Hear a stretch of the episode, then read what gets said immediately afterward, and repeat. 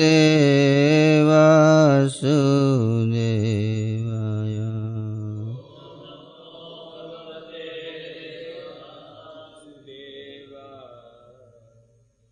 मम ज्ञानतिमिरन्धस्य ज्ञानाञ्जनशलाकया। चक्षुरुन्मिलितं येन तस्मै श्रीगुरवे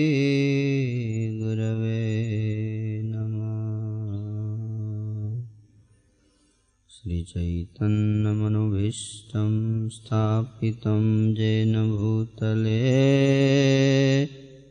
स्वयमरूपकदा मह्यं ददाति सपदान्तिकम्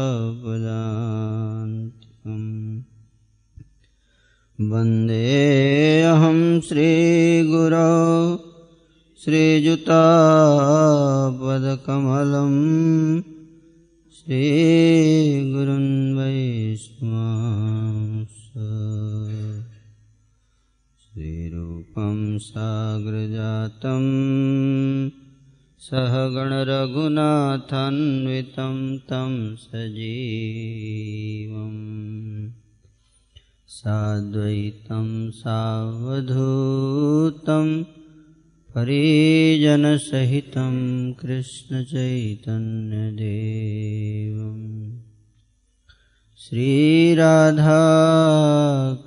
श्रीराधाकृष्णपादान् सह गणललिता श्रीविशाखान्वितांसो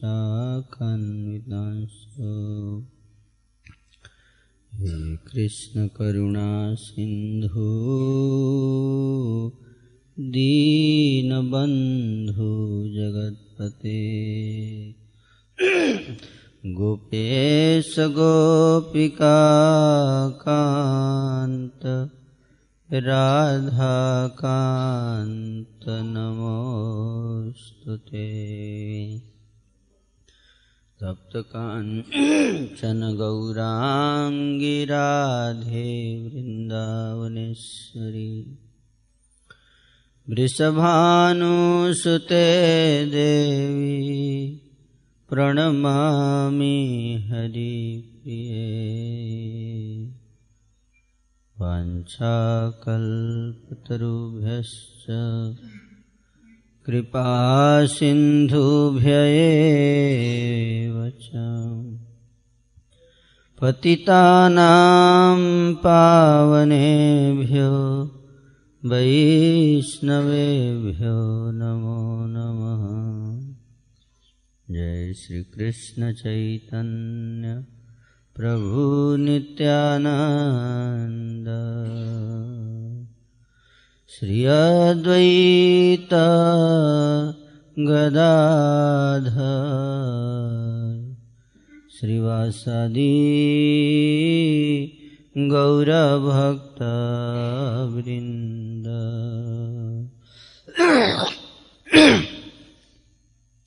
हरे कृष्णा हरे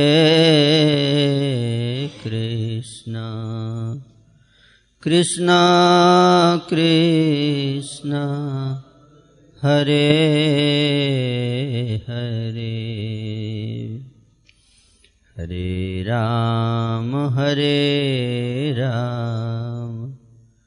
राम राम हरे हरे नमो। विष्णुपदाय। कृष्णपृष्ठाय भूतले। श्रीमते भक्तिवेदान्त स्वामिनिति नामिने। नमस्ते सरस्वते देवे। गौरवाणी प्रचारिणे। निर्विशेषशून्यवादी असत्यदेशतरीने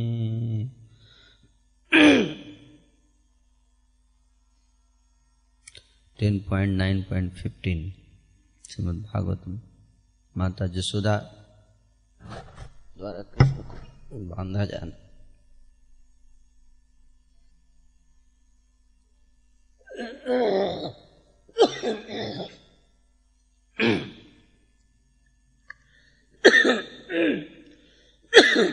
तद दाम बंध्यमानस्य स्वार्भकस्य कृतागसः। दव्य दिव्यंगलोनम भूतेन संदधेन्यच्च गोपिका। तब माता जसोदा पाती बालक को बांधने का प्रयास कर रही थी। तो उन्होंने देखा कि बांधने की जो रस्सी है, वो दो अंगुल छोटी पड़ रही थी। अतः उसमें जोड़ने के लिए वे दूसरी रस्सी लेकर आई। पर कृष्ण द्वारा माता जसोदा को अपनी अनंत शक्ति प्रदर्शित करने का यह पहली शुरुआत। जब माता जसोदा कृष्ण को बांधने का प्रयास कर रही थी तो रसी छोटी पड़ गई। वे पहले ही पुतना सक्टासुर तथा तृणावर्त का वध करके अपनी असीम शक्ति का प्रदर्शन कर चुके थे। अब कृष्ण अपनी माता जसोदा को अन्य विभूति या शक्ति का प्रदर्शन दिखला रहे थे।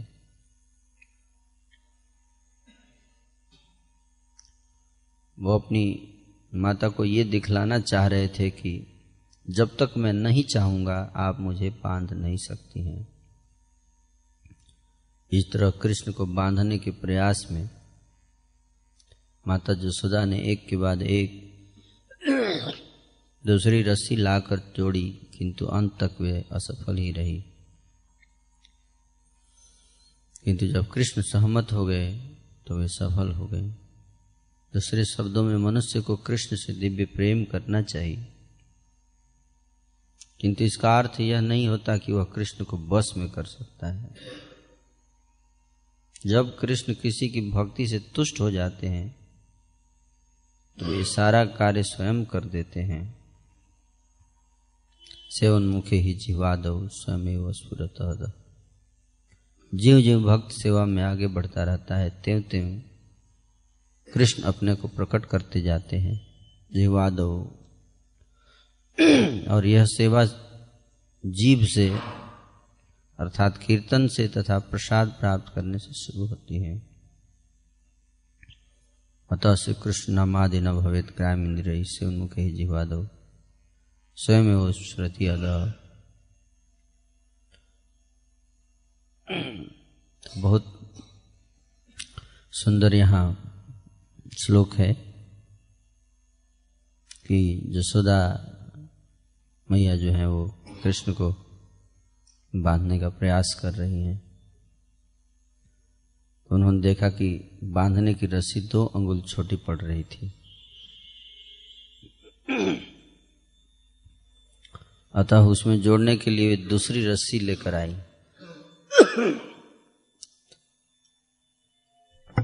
तो दो उंगुल ये जो है ये बहुत महत्वपूर्ण है हमारे गौड़ीय वैष्णव संप्रदाय के लिए। आचार्यों ने इसके ऊपर बहुत ही अस्पष्ट और शिक्षापूर्ण बात बताया है भक्तों के लिए कि अगर भक्त वास्तव में कृष्ण को बांधना चाहते हैं तो उनको जसोदा मैया से सीखना है। तो कृष्ण को बांधना आसान काम नहीं है, क्योंकि वो बनते नहीं है। वैसे तो बहुत आसान है, अगर कृष्ण चाहे तो।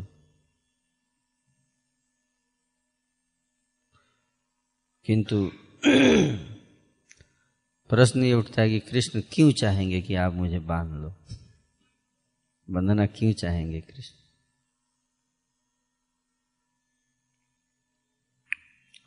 पहले तो कृष्ण को बांधने की इच्छा प्रकट करना ही असम बड़ा दुर्लभ है। मुझे कृष्ण को बांधना है, ये इसकी इच्छा कौन करता है?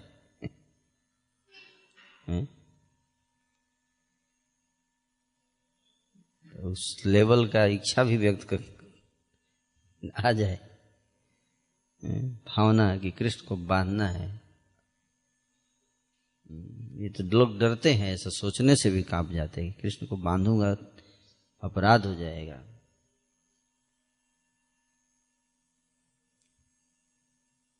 है कि नहीं? कृष्ण भगवान है, नारायण के अवतार हैं। नारायण की पूजा करूँगा कि बांधूँगा? है? सारे वैदिक शास्त्र कहते हैं कि उनकी पूजा करो। पूजा करना हमें नारायण का बांधना है थोड़े।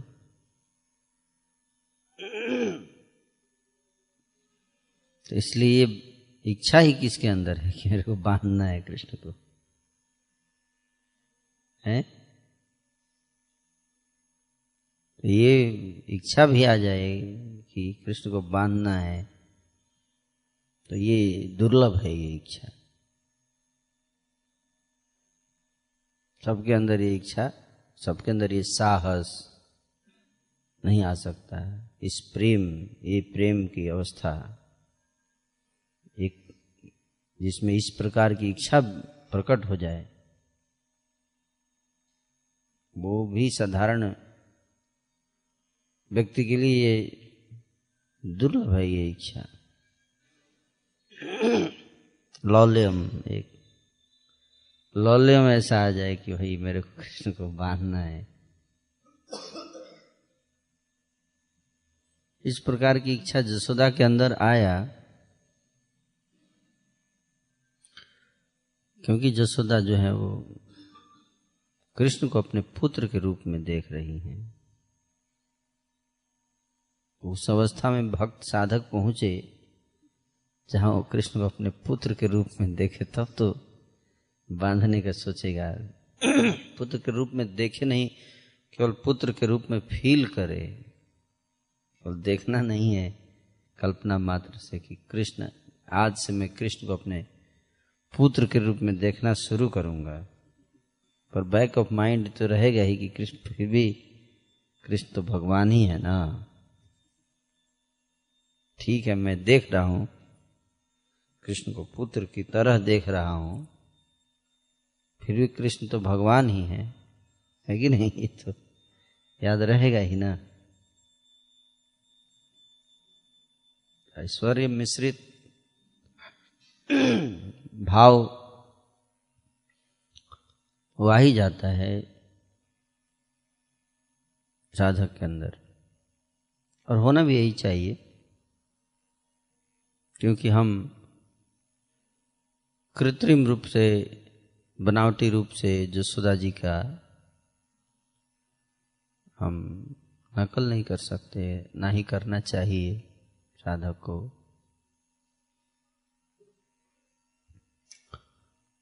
तो शिक्षा ये है कि कृष्ण को बांधना है अर्थ ये है, हर साधक के लिए कृष्ण को बांधने का अर्थ अलग अलग है। अलग अलग अवस्था के साधकों के लिए कृष्ण को बांधने का अर्थ अलग अलग है।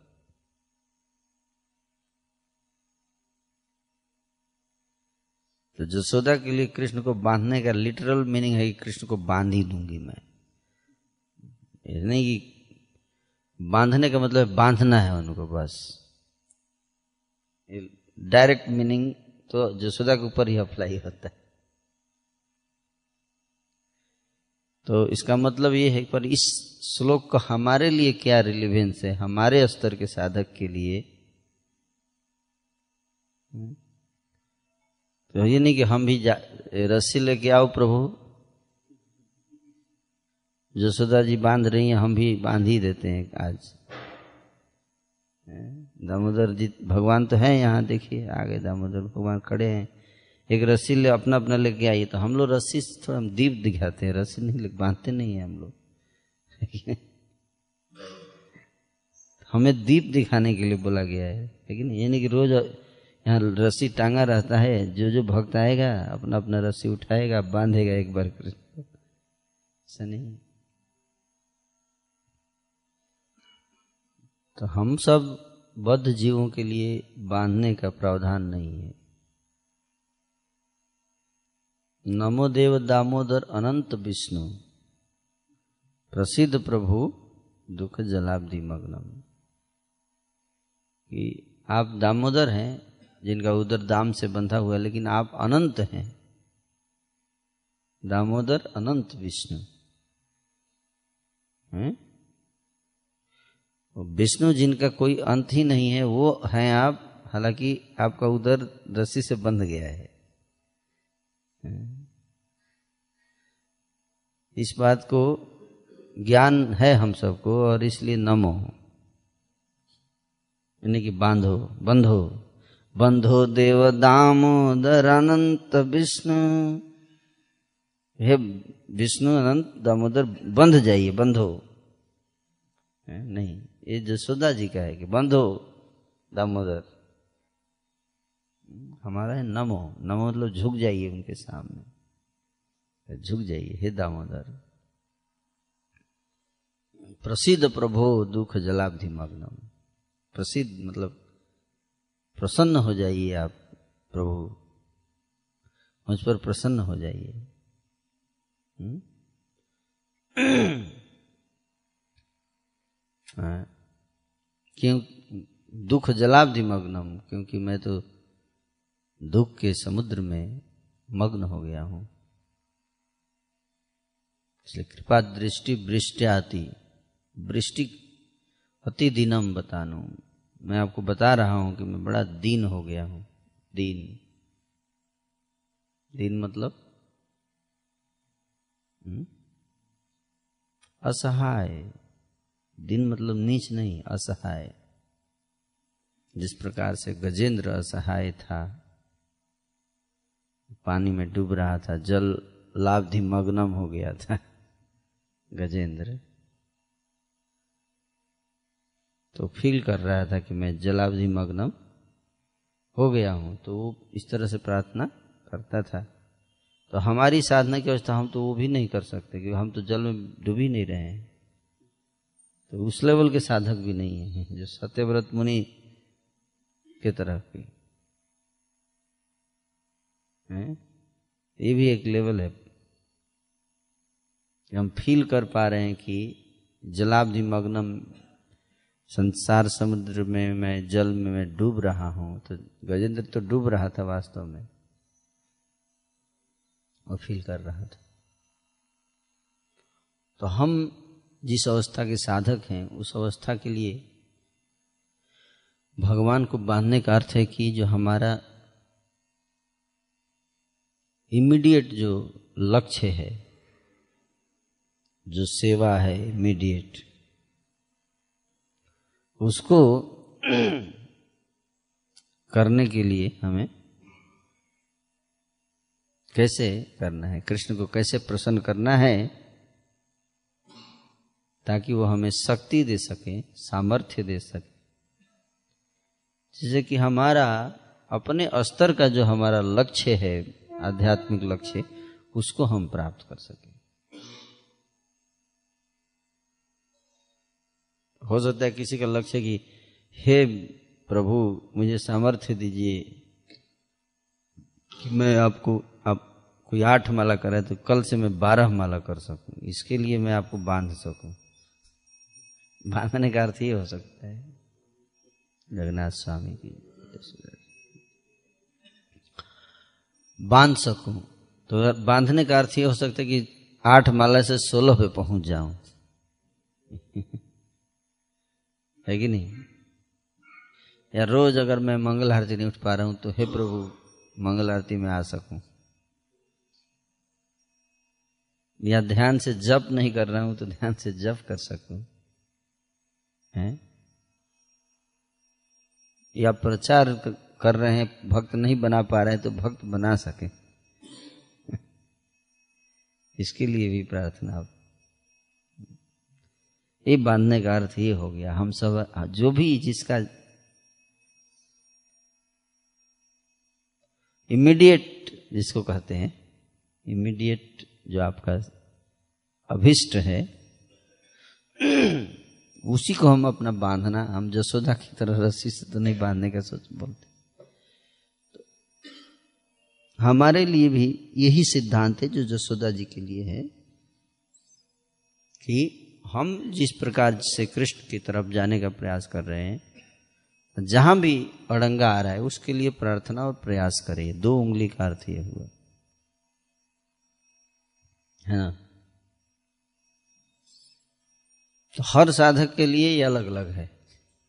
या कोई फंड कलेक्शन करने जा रहा है तो बोल सकता है कि हे कृष्ण, प्रयास कर रहा हूँ, फंड कलेक्शन हो ही नहीं रहा है। दो उंगली छोटी पड़ जा रही है। हैं? तो दो उंगली फंड कलेक्शन में छोटी पड़ जाएगी तो आपको फंड नहीं आएगा।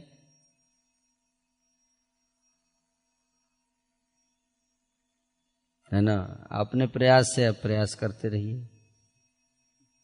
आएगी? हम्म। आ, रस्सी जोड़ने का अर्थ क्या है फंड कलेक्टर के लिए? कि टीम में मेंबर बढ़ाते जाइए। अभी दो लोग हैं प्रभु जी, चार और जोड़ देते हैं तो ज़्यादा कलेक्ट कर लेंगे। हो गई? उसी तरह से प्रीचिंग में क्या है इसका अर्थ? अगर कोई भक्त बना रहा है तो। प्रभु जी, मैं अकेले हूँ। अगर मैं चार भक्त और दे देंगे आप मेरी टीम में तो मैं बाँध दूँगा कृष्ण को। भक्त बना लूँगा। या प्रभु जी, अभी मेरे पास ज़्यादा फैसिलिटी नहीं है बेस में। लेकिन अगर आप मेरे को हर महीने पचास हज़ार रुपया दे देंगे तो ज़रूर बाँध दूँगा मैं कृष्ण को। ज़्यादा भक्त बना दूँगा, कहने का अर्थ है? तो मेरे पास अगर आ जाए दस लाख रुपया तो मैं पचास बेस बना दूँगा और पाँच सौ भक्त बना दूँगा। है ना? नहीं। प्रभुपाद से पहले कई लोग गए विदेश में प्रचार करने के लिए, लेकिन बाँध नहीं पाए कृष्ण को। इसलिए प्रभुपाद जी हमारे ये बाँध पाए, है ना? तो अलग अलग भक्तों के लिए इस बांधने का अर्थ अलग अलग है। इस बात को समझना है। है ना? तो रस्सी जोड़ने का भी अर्थ समझ लेना चाहिए। रस्सी जोड़ने का अर्थ मेरे लिए क्या है, है? नहीं तो आप दो आदमी भी हो तो एक आदमी अकेले जाके पूरे विश्व में प्रचार कर सकता है। अगर वो दो उंगली का समझ जाए तो ये दो उंगली का science. Science of two finger से किताब लिख सकते हैं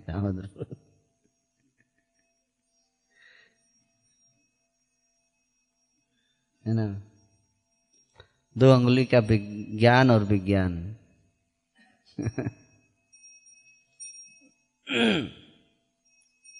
तो माधवेंद्रपुरी भी दो उंगली से प्रयास किए बांधने का कृष्ण को।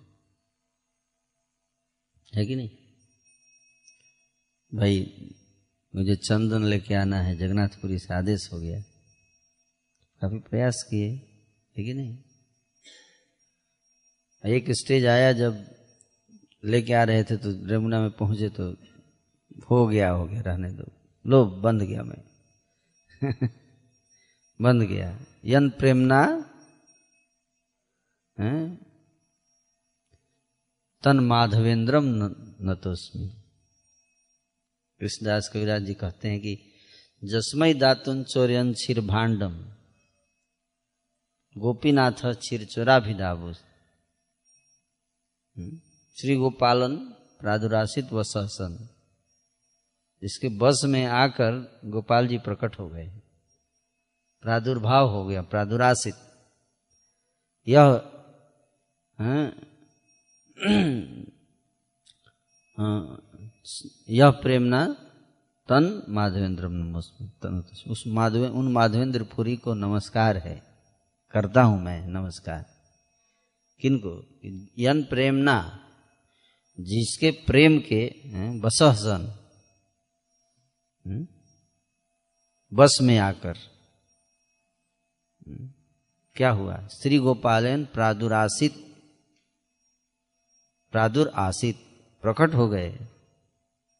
गोपाल जी। तब उससे पहले कितने लोग गिरिराज परिक्रमा किए होंगे? लेकिन कभी किसी को बोला नहीं, अरे, मेरे को गर्मी लग रही है। माधुर, बोल सकते थे कि, मेरे को देख, गर्मी लगती है आपको। हैं? इतने लोग परिक्रमा किए, आपको गर्मी नहीं लग रही थी। हैं? सोचने वाली बात है ना। अगर गर्मी लग रही थी तो किसी को भी बोल देते भगवान। हैं? बोल सकते थे ना? हम्म, नंद ब्रजपति प्रभु को भेज दे बोल देते नंद ब्रजपति प्रभु आप गर्मी लग रहा है मेरे को एसी लगवा दीजिए। तो नहीं लगा देते इतने राजा महाराजा सब जाते थे परिक्रमा करते थे। किसी को भी बोलते तो करा देते या औरंगज़ेब को भी बोलते या महमूद गजनी को तो कर देता। है लोग भाग भी जाते भारत को कुछ नुकसान भी नहीं होता है। कि नहीं? सब उधर से ही जाते थे, वहीं पे पड़े थे तो किसी को बोले क्यों नहीं? सोचने वाली बात है। तुम तो बोल रहे हैं कि, माधवेंद्र आएगा, मैं कब से इंतज़ार कर रहा हूँ तेरा? तू आएगा तो मेरे को निकालेगा यहाँ से। हम्म? गोपाल जी बोलते हैं। तो जन प्रेम ना सह क्योंकि उनके बस बस में, प्रेम के बस में थे। इसलिए बोले है ना? यही ठाकुर जी का स्वभाव है, इसको समझ लेना चाहिए, है ना? प्रेम से।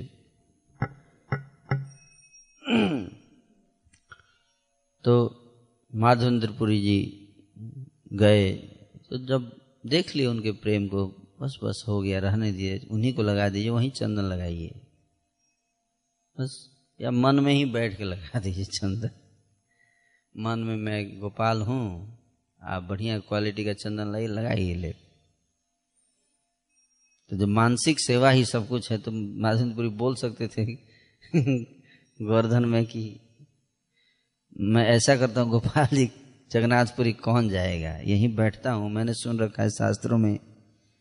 अगर मन से लगा दिया जाए कोई चीज़ तो उससे बढ़िया कुछ नहीं होता है।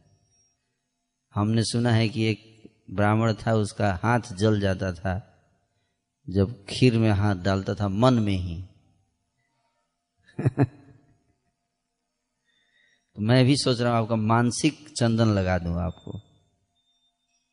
है कि नहीं? क्या कहना है आप सब? अगर माधवेंद्रपुरी बैठ जाते, बैठे ही थे गोविंद कुंड पे, बैठ के अगर मानसिक चंदन लगाते तो क्या ख्याल था आप लोगों का? स्वर्ग बैकुंठ स्वर्ग से चंदन लाते, फ़र्स्ट क्लास क्वालिटी का। चालीस मन किया, चालीस कुंटल मन से चंदन, है ना? और लगाते अपना बढ़िया, रोज लगाते गोपाल जी को तो। गोपाल जी तो भाव ग्राही जाना है चंदन ग्राही थोड़े। तो फिर क्यों गए जगन्नाथपुरी? ये बहुत सोचने वाली बात है। हम सबको समझ, समझना चाहिए बात। कि माजेंद्रपुरी के स्तर के संत तो कृष्ण का नाम लेते हैं, उसी से कृष्ण को ठंडक पहुँच जाती है। अलग से जगन्नाथपुरी जाके चंदन लेके आओ। क्या ज़रूरत क्या थी? कौन बताना चाहेंगे?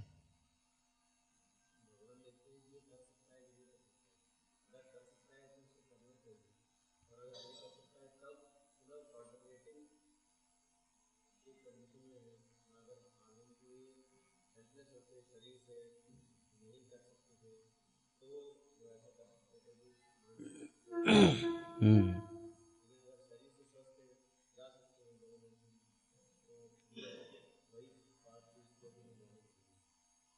बहुत अच्छा और कौन बताना चाहेंगे?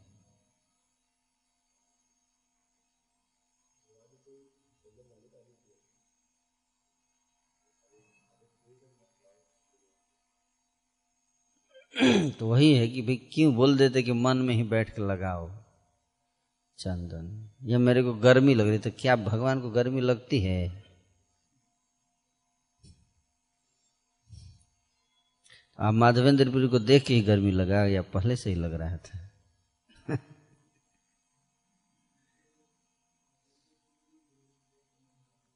आए? माधवेंद्र क्वालिफाई करना चाहते थे। अच्छा बहुत बढ़िया। कैसे?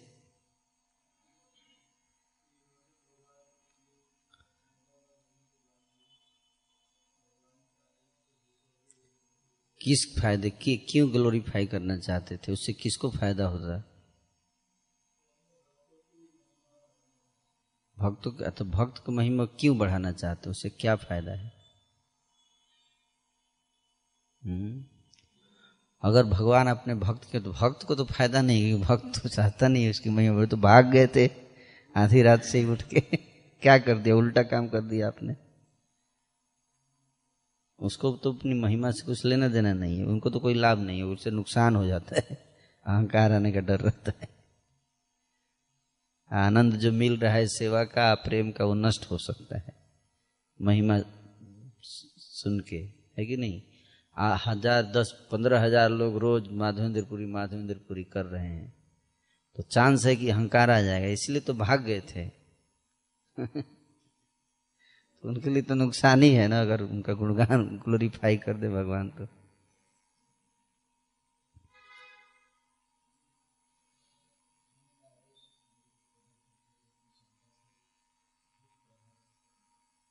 आदर्श स्थापित करना चाहते थे। आदर्श बहुत अच्छा बताया इन्होंने। आदर्श किसके लिए? हाँ।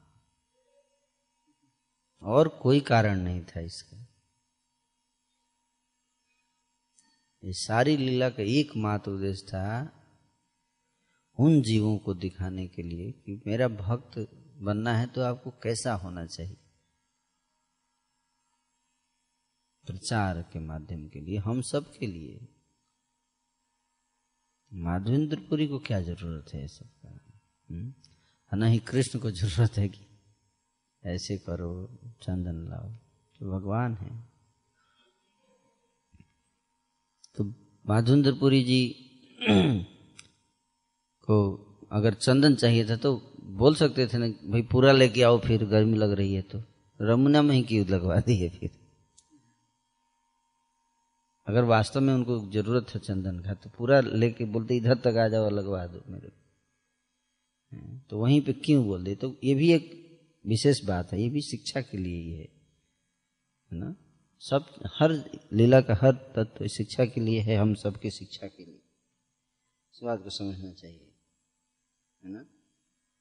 कि भगवान जो है वो माधवेंद्रपुरी के भक्ति से बड़े प्रसन्न थे, लेकिन वो दिखाना चाहते थे माधवेंद्रपुरी के माध्यम से कि हम लोग चूँकि मन से नहीं कर पाते, कम से कम तन से तो करें। ये बताना चाह रहे हैं। तन से करें।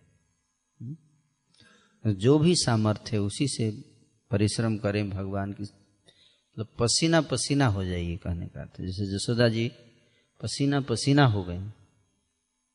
है ना? फूल गिरने लगा। माथे में जो फूल था, वो गिर रहा था।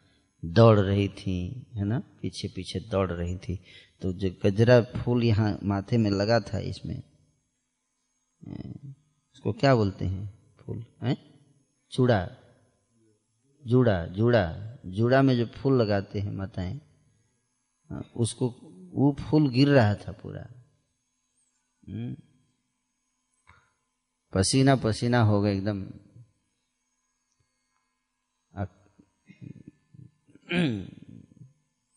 तो पसीना पसीना हो जाएगा जब भक्त। तो इससे भगवान को प्रसन्न प्रसन्न, प्रसन्नता होती है। किस बात की? भाई, अब अब मज़ा आ रहा है मेरे को, ये पसीना पसीना हो गया। इससे प्रसन्नता होती है? नहीं। इससे प्रसन्नता नहीं होती। उसका जो लॉलियम है भगवान को प्रसन्न करने का उससे प्रसन्नता होती। मेरे प्रसन्न करने के लिए कितना ये डिटरमाइंड है, उस भाव से प्रसन्नता होती है भगवान आप सुन? हम्म?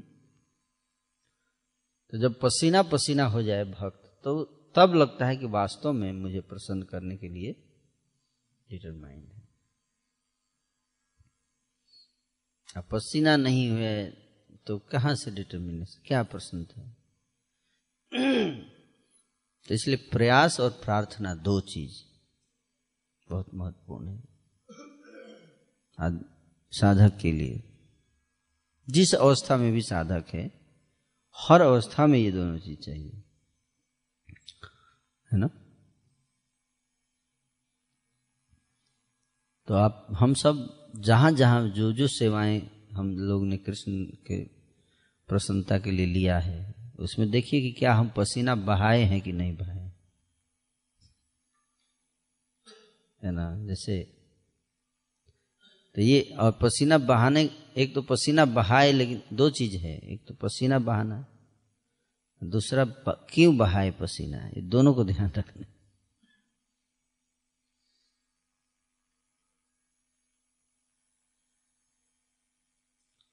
तो एक तो पसीना बहना चाहिए दूसरा कि भाई पसीना बह गया लेकिन क्यों बहा? हाँ? क्यों बहा? ताकि हम दूसरे का पसीना बहा सक बहा, बहाने के लिए इंस्पायर कर सके।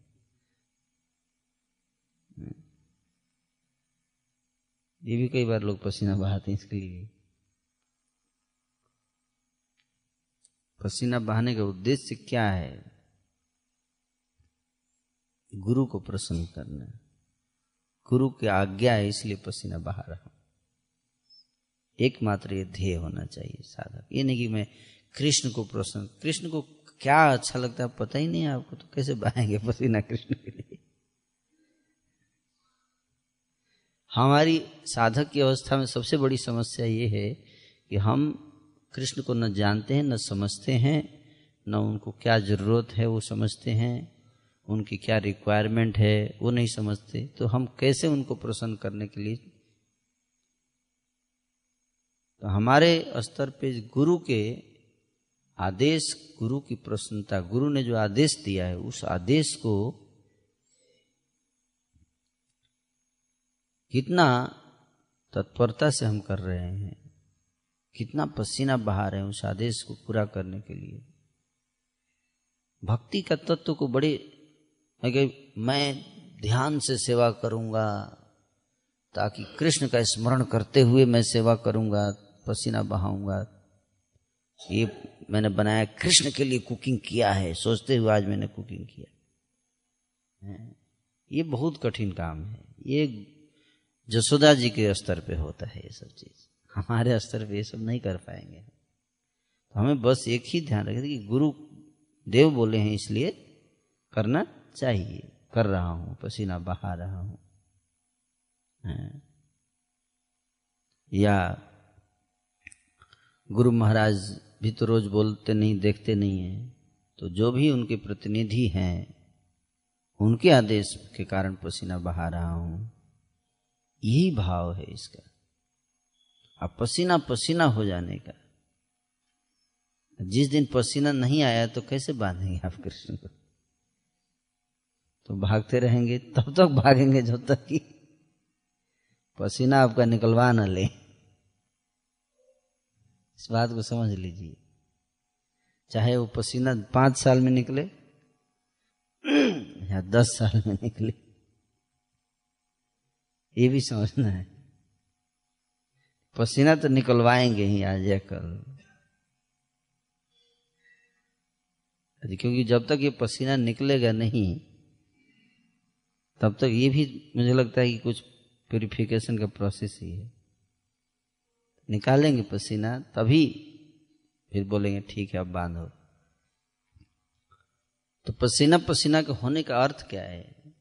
इसका उदाहरण यही है। माधवेंद्रपुरी जी हैं कि चौबीस सौ किलोमीटर पैदल गए पसीना निकालने के लिए। आचरण से दिखाया हम सबको, आचार्यों ने, इसलिए आचार्य कहते हैं, जो अपने आचरण से शिक्षा देता है।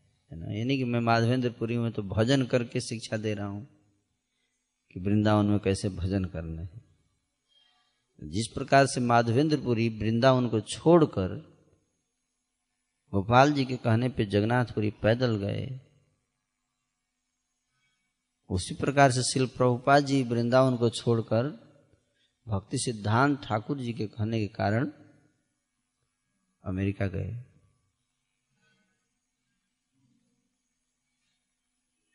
हम सबको शिक्षा दे रहे हैं, है ना? तो अगर पसीना हम नहीं बहाए हैं, आज पसीना नहीं बहा, इसका मतलब कृष्ण आज प्रसन्न नहीं हुए हैं हमसे। हमने उनको आज नहीं बांधा, फिर कल का कल देखेंगे। तो आज तो बाँध दें कृष्ण को। इसलिए चैतन्य महाप्रभु भी पसीना बहाते थे, नाच के। इतना डांस करते थे कीर्तन में कि पसीना पसीना हो जाते थे। है ना? थक जाते थे, थक के लेट जाते थे। बल्लभ, कौन गार्डन है वहाँ? जगन्नाथपुरी में। सी, है? नहीं नहीं, है?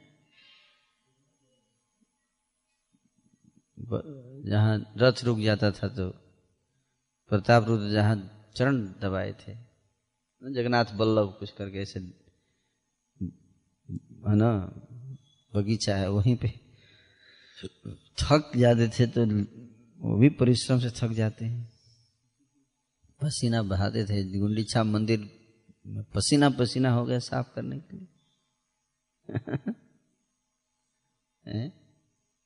तो वो क्यों पसीना बहाए? वो तो खुद ही भगवान ही है। वो भी आके पसीना बहाते हैं ताकि हमारा पसीना निकाल सके। ये कभी कभी कभी तो इंस्पायर हो जाए ये लोग पसीना बहाने के लिए। ठीक है नहीं? सुन के, समझ के, लेकिन हम तो पसीना बहाएँगे तभी आगे बढ़ेंगे, कहने का है। प्रेम, ये पसीना के रूप में यही प्रेम निकलता है। इसी से कुंड बनते हैं, राधा कुंड, श्याम कुंड, सब। ये जो पसीना जो सेवा में निकलता है, यही कुंड है, कुंड का जल है। इसलिए जो कृष्ण की सेवा में पसीना से नहा रहा है वो सोच कि वो राधा कुंड में ही नहा रहा है। इस बात को समझ लीजिए। गोपियाँ नृत्य करती हैं, रास मंडल में तो पसीना गिर जाता है। और कृष्ण के विरह में अगर कोई रो रहा है तो समझ लीजिए कि वो प्रेम सरोवर में नहा रहा है।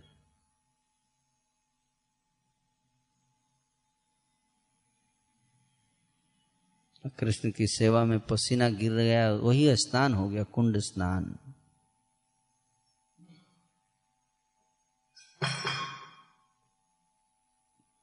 तो इसलिए चैतन्य महाप्रभु रोते थे तो गोपियों के आश्रु से बन गया कुंड। सुनते हैं, है कि नहीं? तो वो विरह के अश्रु से जो जल निकलता है, उसमें स्नान तो हो गया कुंड स्नान आपका। है कि नहीं? हाँ, नहीं तो नहाते रहिए डुबकी लगा लगा के। है ना? वैष्णव की सेवा करके खूब सेवा करके पसीने पसीने हो गए तो हो गए सूर्य कुंड में स्नान। अपराध खत्म। इतना सेवा कर दिए वैष्णव का। सारे गोवर्धन के कुंड तो यहीं पे मंदिर में ही आप बना सकते हो। तो हमारे ऊपर। है कि नहीं? गोवर्धन सब यही है, गिरिराज। जिसको समझना है। तो इतना पसीना आना चाहिए, सेवा करते हुए। आज पसीना निकल जाए एकदम। नाचते हुए, चैतन्य महाप्रभु को पसीना राग मल्हार बजा देते थे भगवान, जब गोपियों को पसीना आता था। हाँ ठाकुर जी देखते थे, अरे, पसीना आ गया। पहले पसीना आना चाहिए, फिर बजाएँगे। पहले भी बजा सकते थे। पहले पता नहीं था कि नाचेंगे तो पसीना आएगा। हम लोग तो पहले एसी चला देते हैं। जहाँ एसी होता है टेंपल हॉल में। तो अभी कीर्तन होने वाला है ना तो एसी चला दीजिए दस आधे घंटे पहले। क्योंकि कीर्तन शुरू हो जाए तब तक कमरा ठंडा हो जाना चाहिए। ठीक है? तो इतना बुद्धि भगवान को नहीं था। नाच, नाचने वाले हैं अभी तो पहले से ही मल्हार बजा देते। तो नहीं भगवान पसीना निकलवाते हैं वो प्रेम का पसीना है।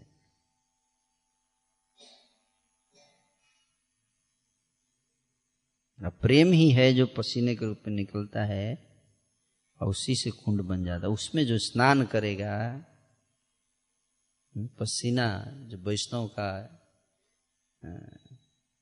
वही जो है वास्तव में कृष्ण को प्राप्त कर पाएगा इसको समझना है।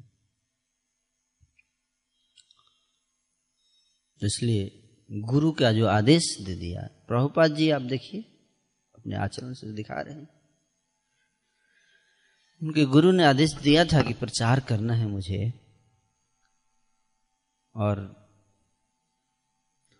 उस आदेश को पूरा करने के लिए पसीना पसीना हो गए प्रभुपा जी। है कि नहीं? कितना संघर्ष किए।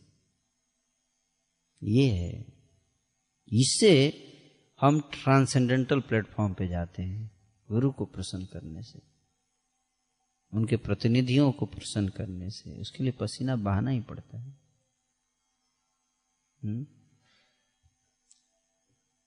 इजी गोइंग लाइफ तो इजी गोइंग लाइफ को जो काटता है वो पहला उंगली है। First finger is what easy going life in devotional service that is first finger है ना? जो साधक ऐसा करता है कोर्स और दूसरा, साधक को ऐसा नहीं करना चाहिए कि इजी गोइंग लाइफ नहीं। कृष्ण को प्राप्त करना है तो थोड़ा जसोदा की तरह। जसोदा तो ये तो पसीना कुछ भी नहीं है। इतना पसीना बहाया इन्होंने। द्रोण और धरा जब थे तो हज़ारों वर्ष तपस्या किया वो तो पसीना कुछ भी नहीं है। पाँच मिनट दौड़ गए तो क्या पसीना भर गया? है? स्वयंभू मनु और शत्रुपा नैमिसारण में जाके हज़ारों वर्षों तक क्या क्या नहीं किया, पसीना बहाने के। आगे नहीं? तब जाके माता पिता बनने का सुअवसर प्राप्त हुआ, देव की वसुदेव बने। है ना? कहने का अर्थ यह है कि पसीना निकल जाए, उसका आधार हो भाव। भाव अभी नहीं है, लेकिन अगर हम गुरु के आदेश का पालन करने के लिए भाव कुछ भी हो, सबसे महत्वपूर्ण एक भाव शिष्य को रखना चाहिए साधक को कि मेरे गुरु ने मुझे आदेश दिया है। इसी में मेरे जीवन की सफलता है। है ना? श्री गुरु चरण पद्म केवल भक्ति सद्म। बंदो मुई सावधान मते। तो गुरु के जो मुख कमल से जो शब्द निकलते हैं, उसको चित्त में धारण करके उसी के लिए पसीना बहाना और प्रार्थना भी करना, दोनों प्रयास और प्रार्थना। इससे जीवात्मा तीनों गुणों के जो प्रभाव से ऊपर उठ जाएगा। जब तक तीन गुणों के अंदर है तो क्या वो पसीना बहाएगा? भी तो किसी और चीज़ के लिए बहाएगा। अपने अहंकार की तृप्ति के लिए बहाएगा। अपने ईगो को सेटिस्फाई करने के लिए बहाएगा। बाद में पता चल कुछ भी नहीं मिला। अगर भगवान की सेवा के नाम पे भी अगर व्यक्ति कुछ करता है और पसीना बहा दिया, लेकिन अंदर क्या कॉन्सियसनेस है, ये तो उसी के अनुसार फल मिलता है ना? भाव के अनुसार ही फल मिलता है। है कि नहीं? और इस बात को समझना चाहिए कि हम सब का जो आंतरिक चेतना है, वो बहुत दूषित है। कोयले से भी काला है, ऐसा आचार्य बताते हैं। तो उस कोयले से काले हृदय में अगर हम पसीना बहा भी देते हैं अगर तो रिज़ल्ट कहीं और जा रहा है। वो हमारी भक्ति लता को संपुष्ट नहीं करता। इस बात को समझना चाहिए। तो इसलिए सरल तरीका ही है कि हम कुछ कर नहीं सकते, इसलिए एक भाव ही हम अच्छा करने का प्रयास कर सकते वो यही है कि गुरु जी जो बोलते हैं, हमारे श्री गुरुदेव, उसको मेरे को करना है। बस। जैसे लक्ष्मण जी थे। लक्ष्मण जी का स्वभाव था बहुत क्रोध करना। है? क्रोध बहुत करते थे और दुनिया की कोई शक्ति नहीं थी कि उनके क्रोध को रोक सके। है ना? लेकिन उनका एक अच्छा गुण था, राम जी से भी लड़ लेते थे। लेकिन जब भगवान श्री राम भीटो डाल देते थे मैं बोल, लक्ष्मण, मैं बोल रहा हूँ, मेरी बात मानो।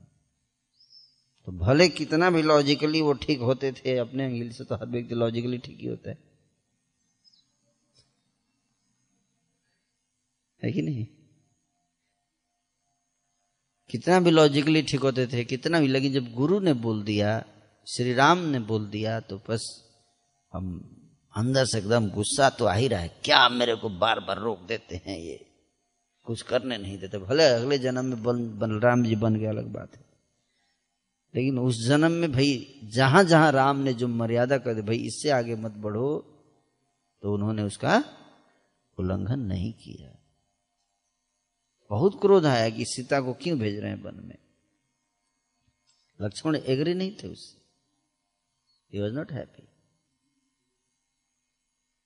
लेकिन आप खुश हैं या दुखी हैं, उससे मतलब नहीं, राम ने श्री राम है धर्म है यही कि उनका आज्ञा का मेरे को पालन करना है। मेरे, मेरा मन नहीं कर रहा है पालन करने का, फिर भी करना है, क्योंकि हमारे क्या है?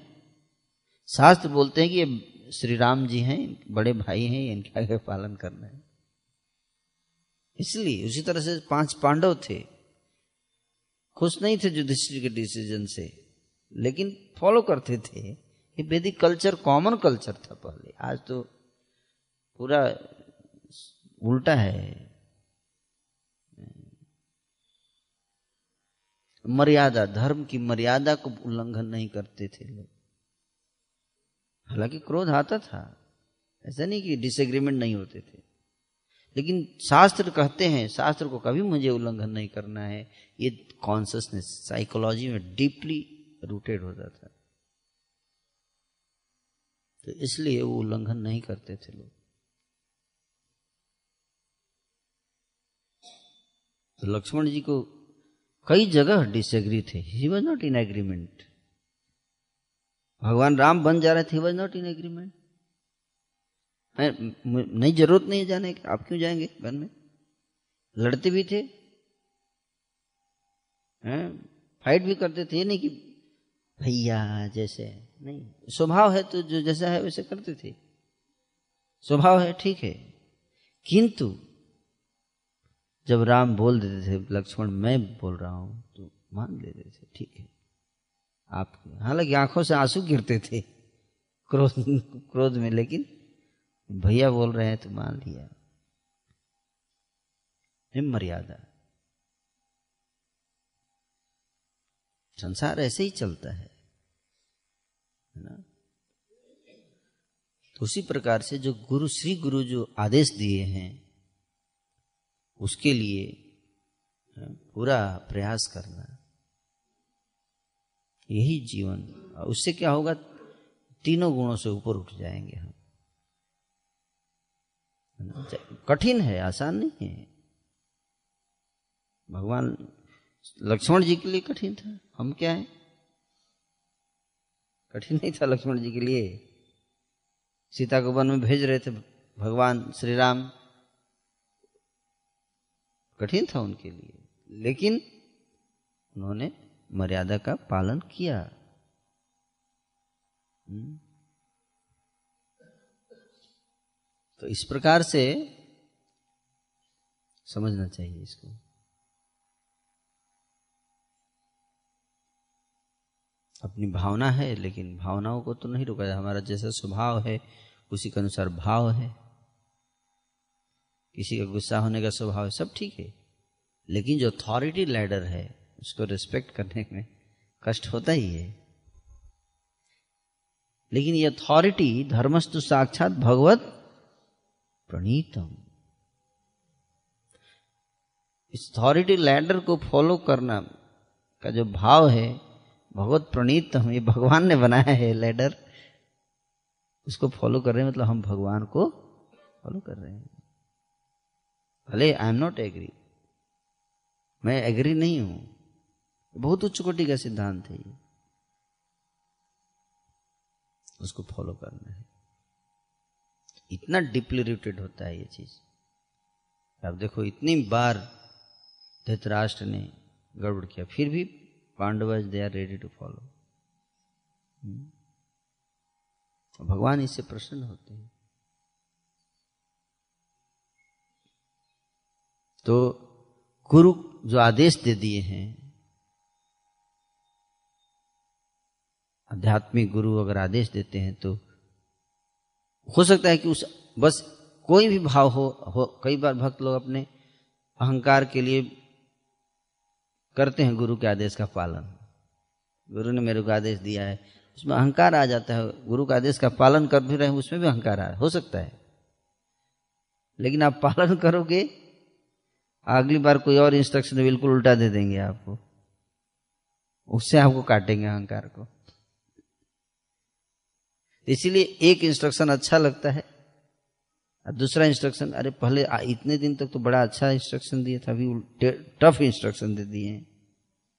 तो दोनों इंस्ट्रक्शन है ताकि आपको ट्रांसेंटल प्लेटफॉर्म पे ले जाना चाहते हैं। पहले बोलेंगे कि आप खूब प्रचार करो और हज़ारों भक्त बनाओ, फिर बोलेंगे ऐसा करो तो आप कुकिंग कीजिए थोड़ा। अरे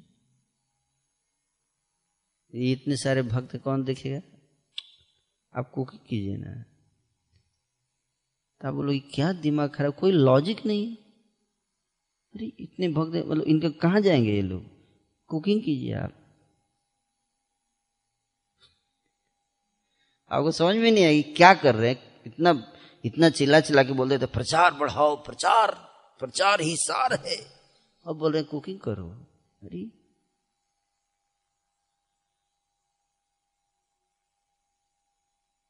क्योंकि हो सकता है कि इंस्ट्रक्शन आपके अहंकार को काटने वाले आपको ट्रांसेंटल प्लेटफॉर्म पे लेके आ रहे हैं। अगर आप वो फॉलो किए तो will come to transcendental platform क्योंकि आप एक, अगर ट्रांसलेटर पर जाएँगे तो आप पीछे पीछे बाकी जितने प्रचार के भी आएँगे ना ट्रांसलेटर प्लेटफॉर्म पे। नहीं तो आप अगर उसी ईगो के प्लेटफॉर्म पे रह जाएँगे तो जितने लोगों का आप प्रचार किए वो सब ईगो प्लेटफॉर्म पर रह जाएँगे। तो इसलिए श्री गुरु की आज्ञा का पालन टफ हो सकता है, पर करना है। करना है इसको। तभी हम क्या होंगे? सम सुख दुख धीर समृत्वाय कल्पति।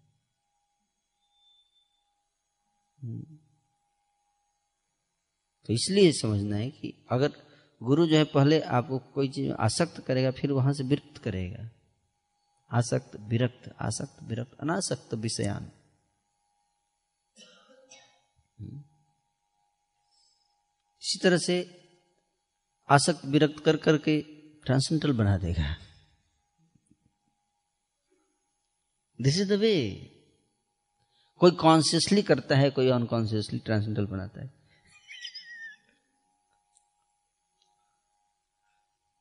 बट अल्टीमेटली ट्रांसेंडल बनना ही है हमें संस्था में। So, जो दिव्य गुरु होते हैं वो इसलिए जब आप समस्या लेके जाते हो तो गुरु सुनते सुनेंगे भी लेकिन वो, वो बोल रहे हैं अच्छा ट्रांसेंटल पे आएँगे आप बहुत जल्दी। परेशान है जीवारी बाप रे। हाँ, परेशानी मतलब जस्ट अब ट्रांसलेटर पे आने ही वाले हैं। नहीं टॉलरेट कर पाएँगे अगर नहीं उसको प्रॉपर सेंस में देखेंगे तो बड़ा आसान है। नहीं तो जीव अपने चीज़ों से आसक्त हो जाता है अपने आइडिया अपने तरीके से आसक्त हो जाता है तो कभी ट्रांसेंड नहीं कर पाएगा वो तीन गुणों को। इसलिए गुरु के आदेश का जो पालन करता है, वही तीनों गुणों के ऊपर जाता है। सतोगुण शुद्ध सतोगुण में स्थित हो पाएगा। गुरु बोलेंगे, अभी राइट जाओ, फिर तो लेफ़्ट जाओ। अरे, कोई लॉजिक नहीं। लॉजिक यही है कि बिना जैसे जैसे बोला जाए, वैसे से कीजिए। इसी से transcendental this is transcendental logic is also under mode of material nature comes from the platform. Of ego तो हम सबको इस बात को समझते हुए, गुरु के आदेश का पालन करते हुए पसीना बहाना, इससे हम ट्रांसजेंडर प्लेटफॉर्म पे जाएँगे। और पहला चीज़ ये है कि इसलिए आप देखो सारे आचार्य ने गुरु को इतना महत्व दिया है। गुरु के आदेश के लिए प्रभुपाद जी ने अपने शिष्यों को इस तरह से ट्रेन किया कि प्रभुपाद जी की आज्ञा का पालन करने के लिए अपनी जान देने के लिए तैयार रहते थे। हम्म? इतना ट्रेनिंग था। इस प्रकार का ट्रेनिंग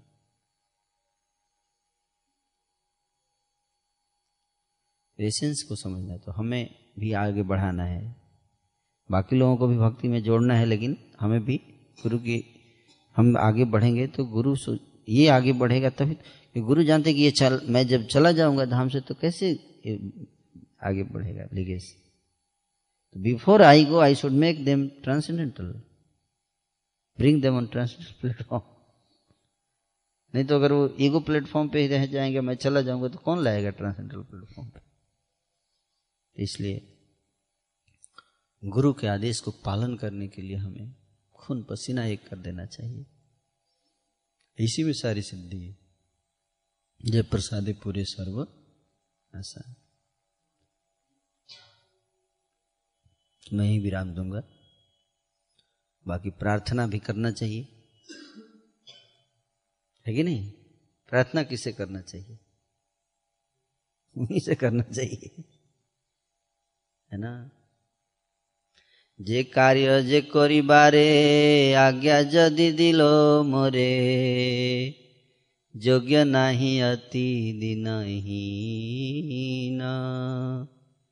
সেই সে তোমার কৃপা মাগিতেছি অনুরূপা আজি তুমি সবার प्रवीण आपने आदेश दे दिया इसके करने के लिए आपकी कृपा मांग रहा हूँ याचना कर रहा हूँ कृपा दीजिए हम्म? तो इस प्रकार से भाव रखते हुए भक्ति करना प्रार्थना करना है गुरुदेव से ही। है ना? वो शक्ति देंगे। प्रभुपाद जी हैं आप, देखो, प्रार्थना करके देखिए। हम्म? हम सबसे प्रभुपाद जी इतना प्रेम करते हैं। बहुत प्रेम करते हैं। हम प्रार्थना करेंगे तो क्यों नहीं करेंगे वो? क्यों नहीं देंगे? लेकिन प्रार्थना करें उस भाव में भाव की वस्तु है। बहुत प्रेम है। एक एक भक्त बनाने के लिए इतना संघर्ष करते थे प्रभुपाद जी। तो सोचिए कि हम लोग भक्ति में आए हैं, जुड़े हैं जब कर रहे हैं, कितना प्रसन्न होते होंगे प्रभुपाद जी हमें देख के। उनसे प्रार्थना, याचना, हे प्रभुपाद, आपकी प्रसन्नता के लिए। और प्रभुपा जी को अच्छा लगता था प्रचार कार्य। इस प्रीचिंग मिशन में ही हमें पसीना निकलवाना चाहते हैं प्रभुपाद जी। ये भी समझना है है ना? पहले पसीना निकालिए और उसके बाद ईगो दोनों। दोनों निकलेगा प्रीचिंग मिशन में तो ट्रांसेंडेंटल हो जाएँगे। कि पसीना निकलता है तो ईगो बढ़ता है।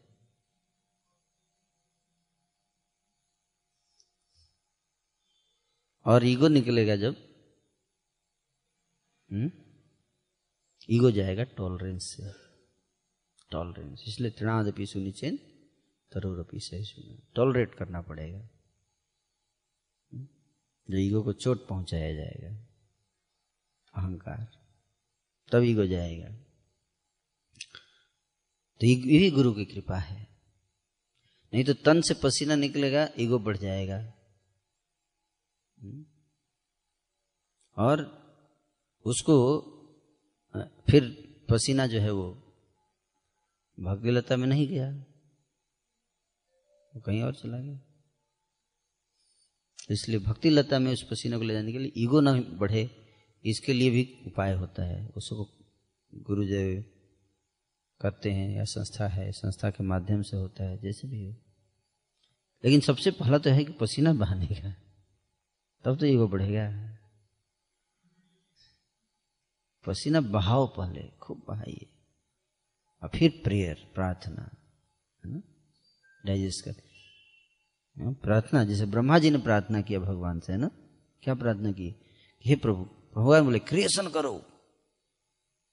तो बोले क्रिएशन करूँगा तो माया में फंस जाऊँगा ईगो बढ़ जाएगा। बोले ना ब्रह्मा जी चतुश्लोकी भागवत नहीं हुआ ना? ईगो बढ़ जाएगा मेरा, रजोगुण में आ जाऊँगा। बोले, कोई बात नहीं, कीजिए। मैं आपकी रक्षा करूँगा। प्रार्थना कर किए ब्रह्मा जी। है ना? प्रार्थना करते रहिए आप ऐसे ही मेरे से। तो ये मत सोचिए कि ब्रह्मा जी ने को अहंकार आ जाता है। अहंकार आ नहीं जाता, अहंकार है। उसको जब आता है, दिखता है तो प्योरीफाई करते हैं भगवान।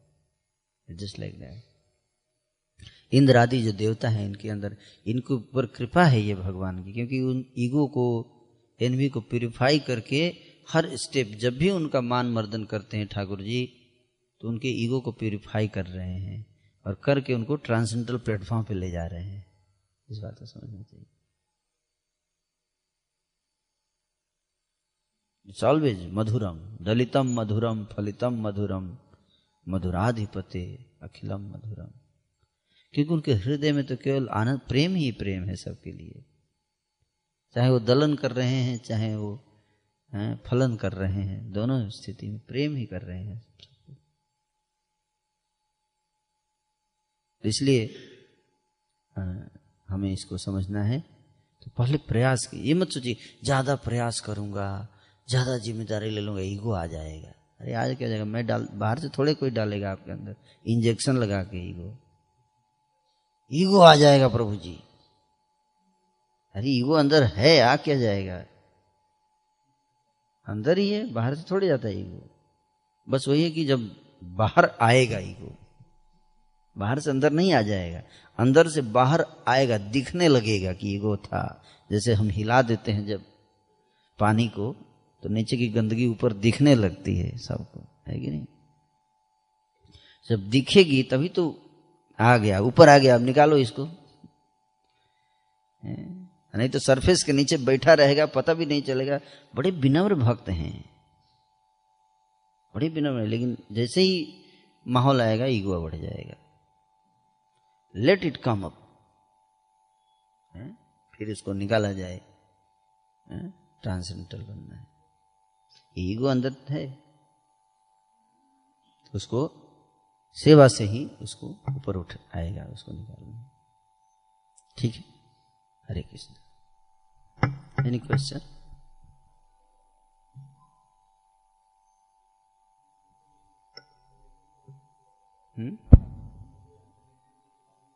alternative आप बताइए।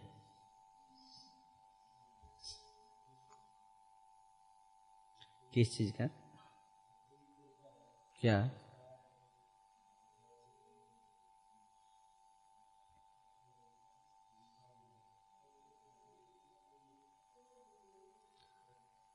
यही है। ऐसे ही होगा, है ना? साधना। भी आप करोगे तो जब तक ईगो है मटेरियल सेंसेस से कैसे साधना करेंगे? हम बोलते हैं, साधना करेंगे। नित्य सिद्ध कृष्ण प्रेम, साधे कबू न है मटेरियल सेंसेस से ही साधना करते हैं ना?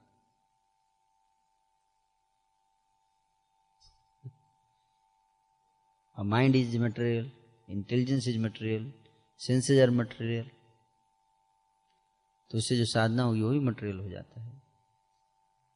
गुरु की कृपा, वही इसको ट्रांसेंटल बनाएँगे। गुरु को प्रसन्न करने का भाव, उसमें पसीना पसीना बहा देने का। ये कहने का अर्थ है। तो एक एग्ज़ाम्पल दिया है कि ईगो बढ़ेगा। और भी कई तरीके से होता है ये चीज़। एक एंगल बताया कि ऐसे प्रोसेस जा सकता है है ना? यानी कि सबके लिए एक, एक ही प्रोसेस है कि सबका ईगो ही बढ़ेगा है ना? कोई ईगो दूसरे सेंस में इन्फीरियरिटी कॉम्प्लेक्स भी होता है कई बार। एक सुपरियरिटी कॉम्प्लेक्स ईगो का होता है एक इन्फीरियरिटी कॉम्प्लेक्स जोन होता है वो भी ईगो है। वैरायटी है इसमें बहुत सारी है ना? लेकिन जो भी होगा चाहे इन्फीरियरिटी कॉम्प्लेक्स हो चाहे सुपरियरिटी कॉम्प्लेक्स उसके अंदर ये भावना है भाई मेरे को गुरु जी के आदेश का पालन करना है ना? ये, और उसके लिए पसीना बहे, चाहे आँसू बहे चाहे कान से धुआँ आए, चाहे नाक से आए, पर उसको करते जाएगा तभी उसको एडवांसमेंट होगा। पसीना का मतलब यही है है ना? और साथ ही साथ प्रार्थना कि जब ये ईगो आएगा तो मैं उसको कैसे टॉलरेट करूँ? प्रेयर वही प्रेयर जो है वो क्या है? चैंटिंग है। हरे कृष्णा हरे कृष्णा कृष्णा कृष्णा, हरे हरे हरे राम हरे राम राम राम। कि इसको टोलरेट करने की सकले सहने, करिते सकति, देहो नाथ जथा तबे त हरी नाम सुखे अपराध हवे हत तो सकल सहने सहने की शक्ति गुरुदेव से प्रार्थना कर रहे हैं। सहने की शक्ति दीजिए। सकल सहने शक्ति देवनाथ जता प्रार्थना करते हैं? तो शक्ति देते हैं। तो प्रार्थना और प्रेयर, ये दो तरीका है इंडियवर और प्रेयर। प्रयास और प्रार्थना। हम्म? प्रयास करेंगे तो ईगो आने का चांस रहेगा। इसलिए कई लोग प्रयास कर नहीं करते हैं सेवा में प्रयास करना है, गुरु को प्रसन्न करने का प्रयास करना है? पसीना बहाइए सेवा में। ये मत डरिए कि ईगो आ जाएगा। जो भी आदेश देते हैं उसको कीजिए अच्छे से। प्रचार करें तो प्रचार में पसीना बहाइए। पसीना इंपॉर्टेंट है है ना? हम्म। उससे फ़ायदा ही फ़ायदा होगा। सबको हो सकता है अहंकार ना भी आए, फिर भी पसीना बहाना है। बुज़ुर्ग का अहंकार आएगा हर व्यक्ति केस में है ना? एक, कुछ केसेज में हो सकते हैं। ना? कुछ केसेज में पसीना बहाने से भगवान प्रसन्न होते हैं। देखो कितना मुझे बांधने का प्रयास कर रहा है। ऐसे भी हो सकता है। लेकिन जो भी हो, गुरु के आदेश का पालन करना हमेशा लाभदायक होता है। उसी से हमारा एडवांसमेंट तो आदव गुरु पदाश्रय भक्ति यहीं से शुरू होती है। अपने मन से, मनमाने तरीके से कार्य करने से नहीं होती है ना? मन, अपने मन से फिर क्या स्वतंत्रता क्या है हमारी? स्वतंत्रता यही है कि आप स्वतंत्र हैं, पूरी तरह स्वतंत्र हैं। हर व्यक्ति स्वतंत्र है। कब तक? जब तक कि गुरु आदेश नहीं दे देता।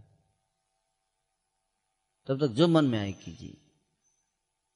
है ना? आदेश दे दिया तो फिर वहाँ पे आपको वो करना है जो आदेश दिया गया जैसे आप चले जा रहे हैं, चले जा रहे हैं राइट में तो कोई ज़रूरत नहीं है, रोकेगा नहीं।